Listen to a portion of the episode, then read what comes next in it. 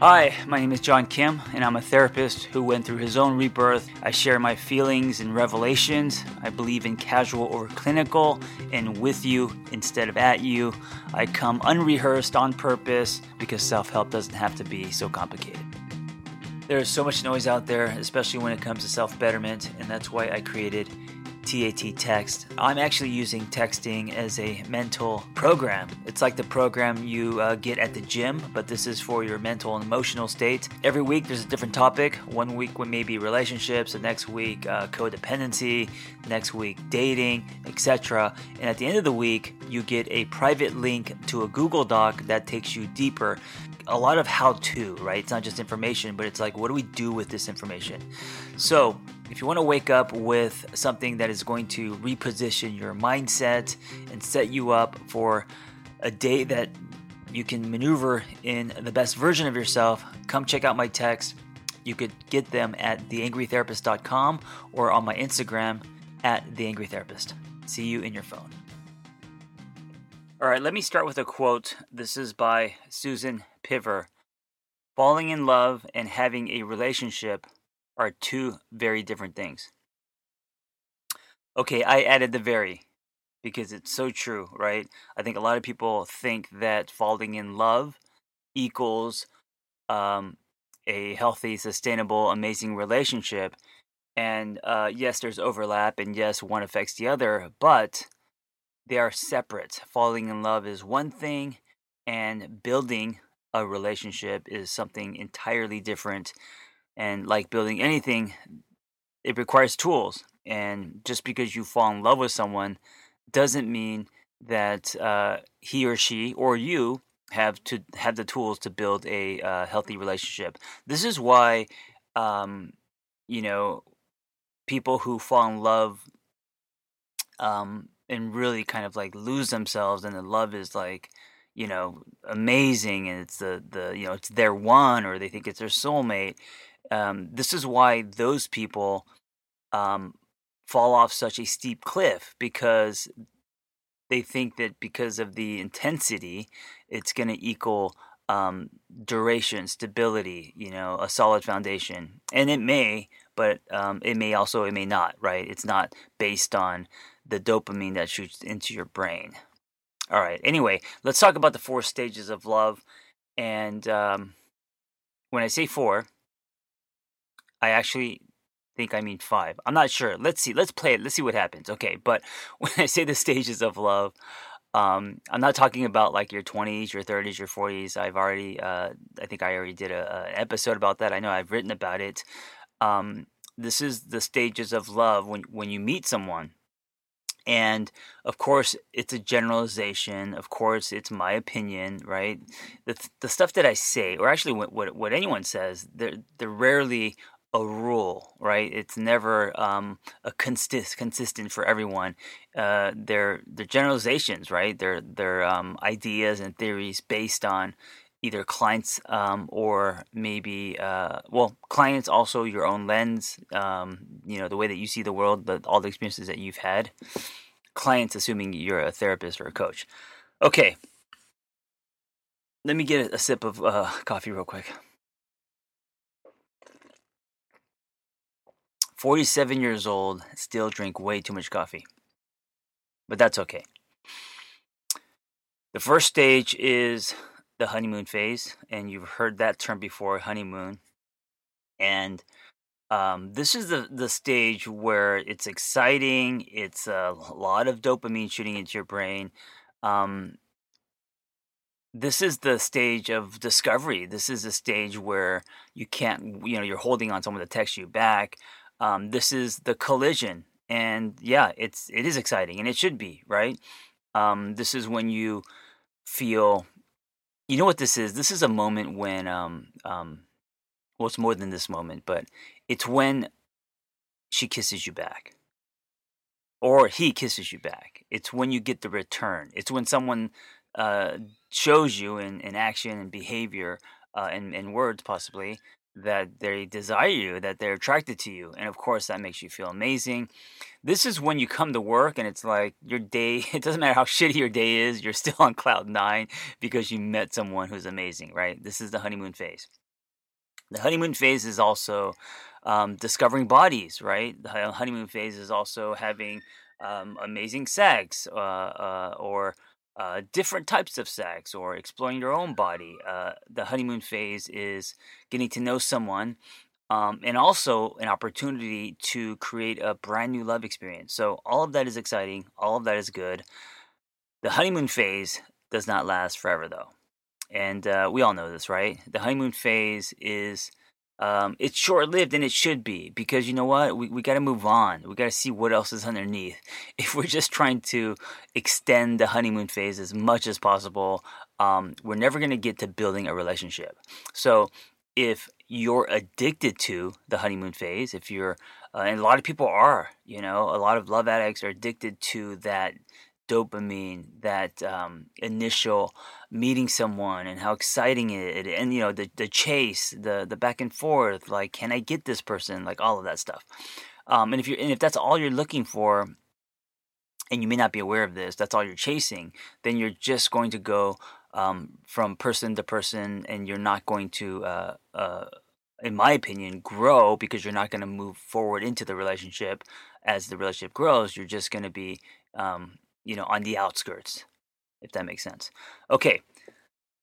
Second stage is um I'm one more sip of coffee, I apologize. You know, I talk a lot, I talk fast, and, and so I, I need these little little coffee sips. Second stage is the decision and it doesn't have to be a big decision you know it doesn't have to be like am i going to marry this person? But it is a decision in that you want to either you're going to either decide am i you know am i on board? Do i continue um, or am i out? Right? So and there is that little stage in between the honeymoon and the decision where it kind of evens out um, you know, it's not fireworks every day, right? You don't have to see the person every single day. Every time you have sex with the person, it's not crazy, you know.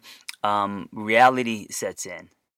Maybe there's a stage just called uh, um, reality. I don't know, but there's, if if so, it's kind of a mini stage. Um, where you where you get a glimpse of a real person, not so much the fantasy you have in your head. Okay, um, but but it's before you start seeing dirty socks on the floor and everything they do starts to bother you. Okay, we're not there yet. The decision phase is when you actually make the decision. Okay, I want to date this person. I want to invest in this person. I want to see where this goes. I want to explore more. I want to go deeper. I want to know about this person.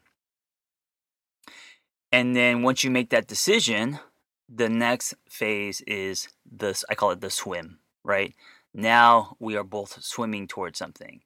And the swim is not easy. I don't know about you, but um, swimming for me is very hard, just like running. I um I just kind of sink.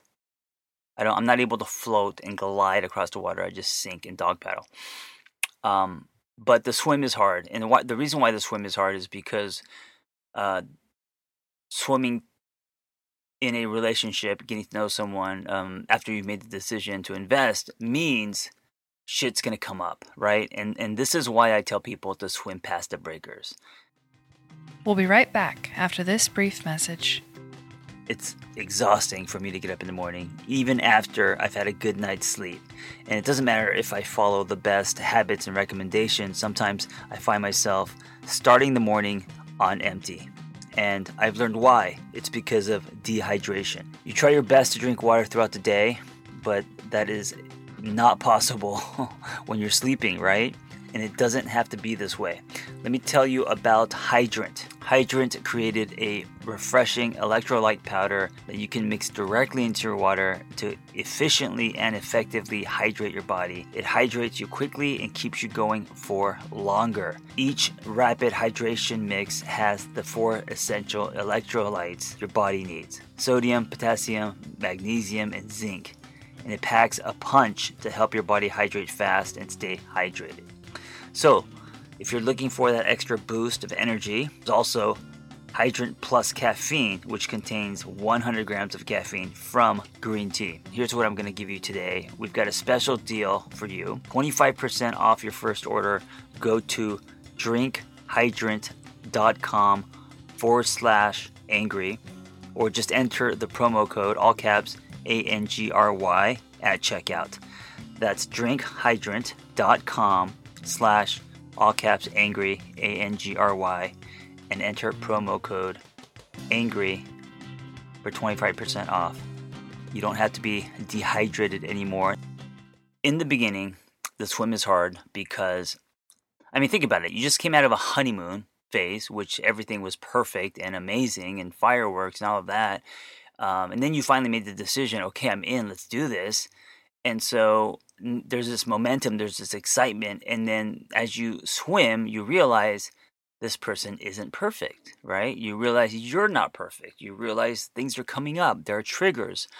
Um, maybe there's codependency, maybe there's uh, fear of intimacy, maybe, you know, whatever it is. Like now you're at the place where um, any resistance that is subconscious or not subconscious is going to start coming up, right? And a lot of times people jump ship here. Uh, because they start swimming, it gets difficult, shit comes up, and they're like, nope, I don't want this, not for me. And then they go back to finding someone so they could get that dopamine in that honeymoon phase again, right? And again, now they're just, just doing loops, they're not progressing and deepening and learning, growing, evolving. Instead, they're just going in circles, and the only thing changing um, are faces. So, to give yourself a new love experience, you got to go past the breakers. What I mean by that is there's going to be a lot that comes up. Um, and also, if you are uh, spending a lot of time with someone, you are going to see that, oh, maybe this doesn't match. You are going to see that, you know, uh, I don't, it's kind of weird how he brushes his teeth, or um, we don't have the same taste in music, or, you know, we don't actually um, find everything funny that like you know like i i don't think that you know um, our humors match or whatever it is right but of course there's enough overlap and enough attraction um, and enough things that are good on paper uh, for you to say, yeah, no, I want to invest in this. You know, I, I, I enjoy this. I enjoy this person. I like where this is going. Um, but there's also going to be a lot of stuff that comes up for you. So whatever that may be, um, and that of course depends on your story. Now, and this is the the hard part. Um, you got to swim past that. And by swimming past that, I don't mean ignore it. I mean uh, look inward. I mean process it. You know, the stuff that comes up, um, the fights that you guys have, the the stuff that brings you resistance, makes you want to run or cope in unhealthy ways. Um, this is where you can grow. This is where the relationship is tested. This is where the person you're choosing to love can also grow. And especially, this is where you both have to be on the same page because if not, then two people are going to go in different directions, and this is where relationships tend to fall apart. So now we do the swim, and we're swimming toward the island, right? And it's a long fucking swim, and you're tired. And there are days that the swim feels good and relaxing, of course, and then there are days that the swim is um, exhausting, and you want to quit, and you feel like dying. Anyway, you eventually see the island. And the fourth phase is getting to the island. And I don't mean that once you get to the island, it's all done, it's all good, and love is now a constant. Um, no. When you get to the island, you got to build a house, you got to weather the storm, you got to figure out how you're going to eat. I'm thinking about the Blue Lagoon, guys. Um, when you get to the island, uh, yes, the swim is gone, meaning that you have processed stuff that has come up. You you now know your partner more. You know yourself more. You've done a lot of work, um, but now it, it just you know it's still the beginning. As in, there's still things to build. You know, and I think the on the island now you start building security, and so um, I'm not just saying like on paper, like a house and kids, family, picket fence. Okay, that could represent security, but not everyone wants that. So I'm talking about security in the sense that your relationship feels safe, right? There's been enough um, conversations, there's been enough um, resolutions, there's been enough fighting and then making up and learning about each other where you guys now trust each other and feel safe. And so on this island, you start to build. And as you build, um, you create a life for each other. And I, and I think that the more you do that, um, the more that you can trust that whatever you have built is going to weather the storm.